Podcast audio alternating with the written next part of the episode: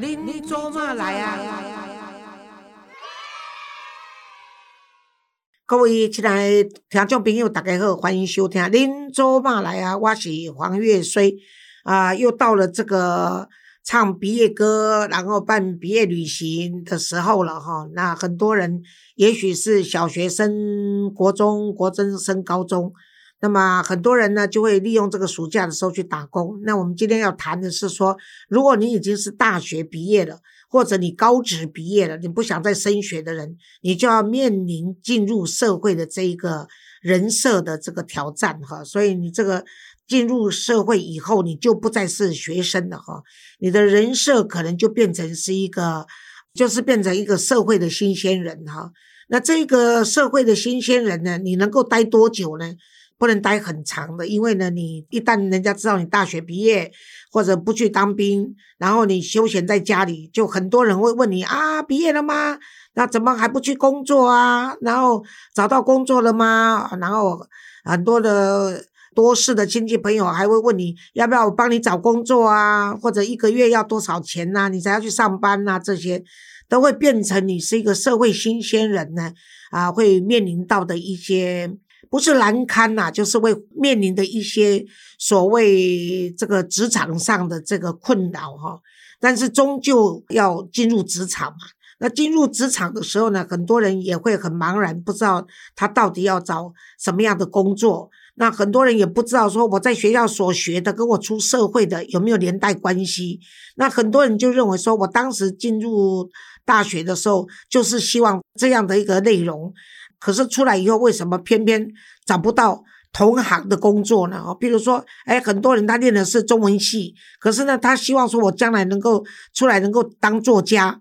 可是你在大学的时候就没有写作的经验了，所以呢，你很可能不知道市场在哪里。那也不知道说自己真正是不是能够变成一个作家，所以呢，你就会去找出版社去应征。可是出版社应征不是应征作家，他出版社应征的是你一个对出版业有兴趣的人。那他需要的工作呢，很可能是也不是你一下就能够达到你的目的，因为他你进去还是实习生，你要学去找作家，先去拜访拜访名作家或者找作家来写东西，而你是帮人家打字的，那甚至是校稿的。这些工作都是很初级的，而且很很没有对你来说也许没有意义的，甚至无聊的工作。那因为你是新鲜人嘛，你什么都不懂，你是一张白纸，你必须重新学起。那你也许说我练中文系，让我去当中文老师。现在学校要关门的一大堆。哪里有缺中文老师？那中文老师呢？他知道说他中文系的这个工作不好找，所以当了中文系的老师以后教中文的老师，他除非说到退休，不然很少人会放弃他的饭碗啊。所以在这个竞争能力的范围内，你可能就比较少了哈。那你也许说，那我去当网红。那除非呢，你是长得特别漂亮，那或者呢，你的这个表达的方式、内容跟人家不一样，不然这么多的那个 YT，谁去看你啊？哈，而且你要去录影做 YT 的话，你光这个投资这些啊，摄影的啊，灯光还有器具啊，各方面就要还没有赚钱就要花很多钱的时候呢，是不是恰当啊？所以呢，你一定在找工作，你是社会的初入社会的新鲜人的话呢，第一，你要先去求职的过程中，第一个你要了解工作的性质。好，你要了解说你要进去的这个找的工作是什么样的性质，你所学的不一定跟你的希望工作可以连接在一起，但你也可以找相关的，甚至你可以认为说我大学练的是这一科系，可是呢，我出了社会，我现在对什么比较有兴趣，所以呢，你还是要找对你自己的。兴趣相同的工作，因为为什么呢？为什么说你找工作的性质跟你的兴趣有关会比较好？因为呢，我们需要乐在工作中。如果你做自己有兴趣的东西，你就比较会有适应能力会比较强，而且你会比较有耐性，认为说我的目标可以达到，所以你就愿意比较待久一点。哈，所以这个就是第一，你要考虑是工作的性质。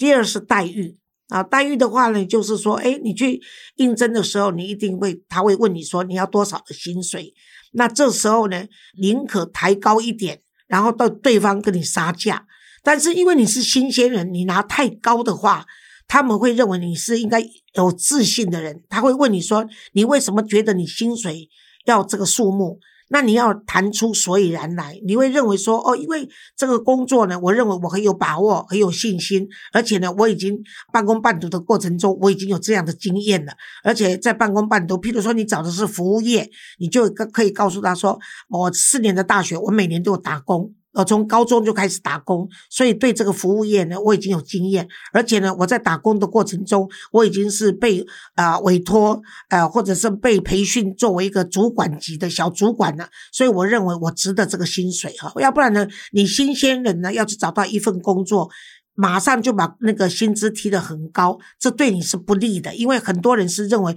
我先有工作再来谈薪水哈。所以如果你要觉得说你有竞争力的话，你就不用啊一下子就去计较那个薪水。可是如果你觉得说你很有信心，也很有经验，你就把薪水。提高一点，但你终究是个新鲜人，所以呢，让他们跟你杀一点价的时候，你也许也许离你原来的期待有一些落差，至少那个落差是比新鲜人都没有经验的人高一点的时候，这也是一个小小的成就，也是你争取的结果啊。那这个就是待遇。再来呢，你可能要问对方。有没有之前训练啊？他因为你都不懂嘛，那有之前训练的话，你至少给你一个心理的缓冲啊，然后在这个行为上也也是一个缓冲，因为你可以在之前训练的时候就开始可以展开你的人际关系，因为它是一批一批训练的嘛，就是单独训练的话，也是有人来训练你嘛，所以这时候你哎。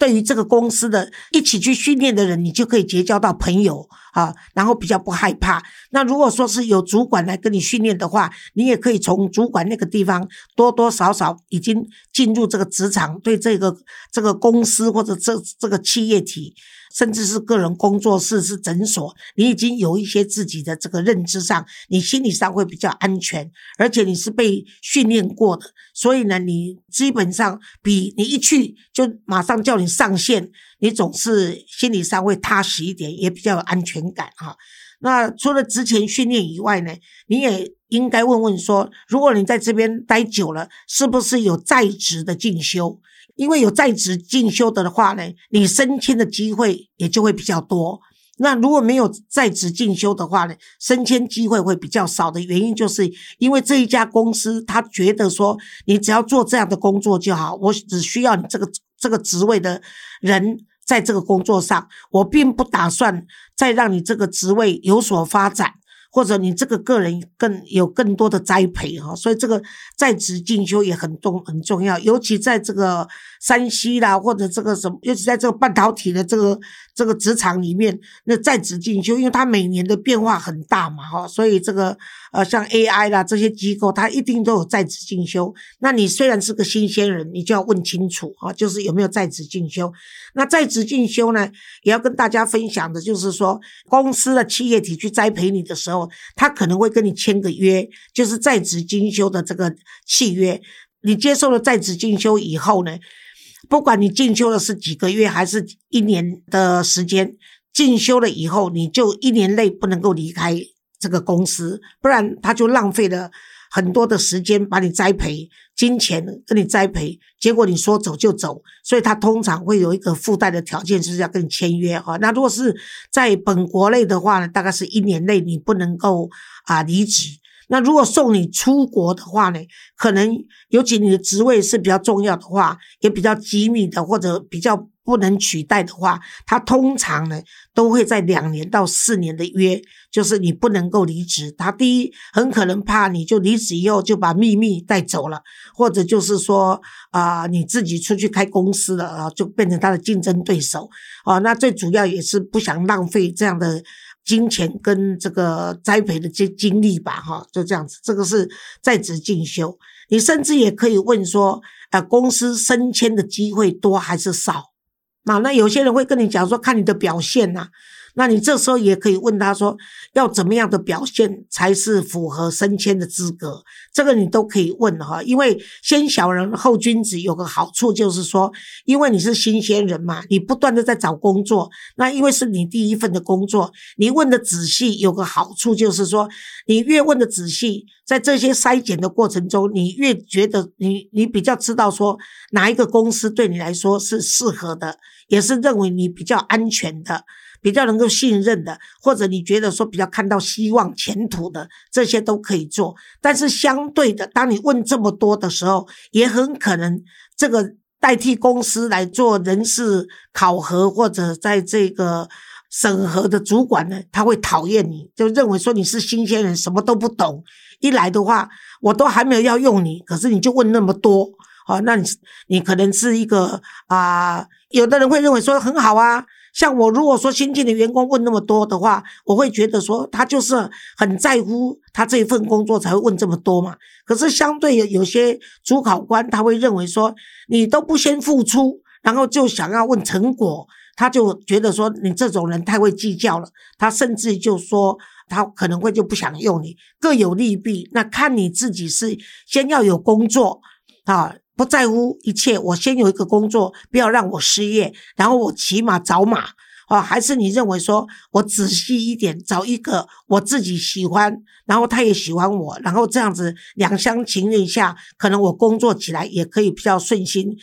比较得心应手了哈。所以你自己看你自己就是了。那当然，再问一下其他的福利啦，这个就另外另当别论了。我觉得说问问这个福利呢，也可以问啦，譬如说有供午餐啦，有供宿舍啦，哈，这些其他的福利都包括这里面。所以呢，我这是提醒这个毕业初入社会这个新鲜人，因为大家都希望钱多事少离家近嘛，可是往往天不从人愿，所以我是简单跟大家结合起来，就是第一工作的性质，第二。待遇的问题，第三是职前的训练，第四呢就是在职的进修，第五呢就是升迁的机会，第六就是其他的福利。那这六项呢，哎，供大家做一个参考。那希望呢说你都可以啊，很快的就找到工作，因为呢找工作呢对新鲜人来说呢是一个很大的挑战，事实上也是一个最新的考验哈。因为像我的朋友，他的小孩已经大学毕业三年了。居然还找不到工作，那就我有一次，他妈妈就让他来找我，我就问他说：“你为什么三年一直在找工作？那你找不到工作？”他第一个回答我的就是：“都是我不喜欢的。”那我说呢，很多的工作不是配合你喜欢，而是你。进入社会以后，你本来就要从不喜欢中去挑喜欢。你是新鲜人，你都没有经验，人家是不想用没有经验的。虽然说你新鲜人，我从头培训你，我可以，我找一个啊大学刚毕业的新鲜人，我来培训你，然后呢栽培你在公司，你至少新鲜人才二十出头吧，那你至少做到退休，我还可以利用你这个。至少三四十年的时间，总比我去用一个中年的大叔或是这个这个大妈的话呢，总是我在用他，他再有经验，也不过再用个十年八年，他可能就要退休了，或体力不支了，或家里问题一大堆的。所以很多的这个企业公司是喜欢用年轻人的。可是呢，如果说你不把握，说我先试试看。我在骑驴找马的过程中，我能够更上一层楼，所以至少你有一两次的工作经验，那每一次的工作经验你都待至少有一年以上。这个因为你半年三个月都换一个工作，人家就会知道说，第一你可能不喜欢，第二也可能是你的性格不好，第三也可能是你的能能力不足。所以呢，就是你不要太短。那你如果说半年不行，你就辞职。那你再去找工作，你就要跟对方坦白说，我这为什么只做半年的原因是什么？像我曾经有一个员工，他就是让我看到他有两次都是半年内就没有做工作。那我问他为什么的时候，他跟我说，因为他有一个只做半年，是因为他的爸爸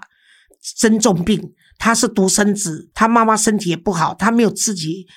那个就是请辞来照顾的话，事实上。是没有办法的，而且他还附了一一个他原来的公司的老板给他的主管给他的推荐函。那另外那个半年是因为他自己结婚，那结婚以后呢，因为他就必须负担起他家里的这个妈妈的照顾工作，刚好妈妈也生病了，所以他那时候就跟他的太太商量说，让。他来照顾妈妈，那妻子呢继续他的工作，所以呢，他的这个两个因素都让我觉得这个孩子不但懂事，而且工作的能力很强，他只是运气不好。碰到家里出了状况，而且他的前主管还特地写了推荐函，所以我就跟他讲说没有关系。他说不会，我来了以后我不会这样子。我说没有关系，每一个人都会遇到他的困难，但是光是你的前公司的这个主管愿意跟你写推荐，而且你的理由都是照顾你的父母亲，我相信你会是一个好员工。那这个案子是我。啊，大概五十年前吧，那时候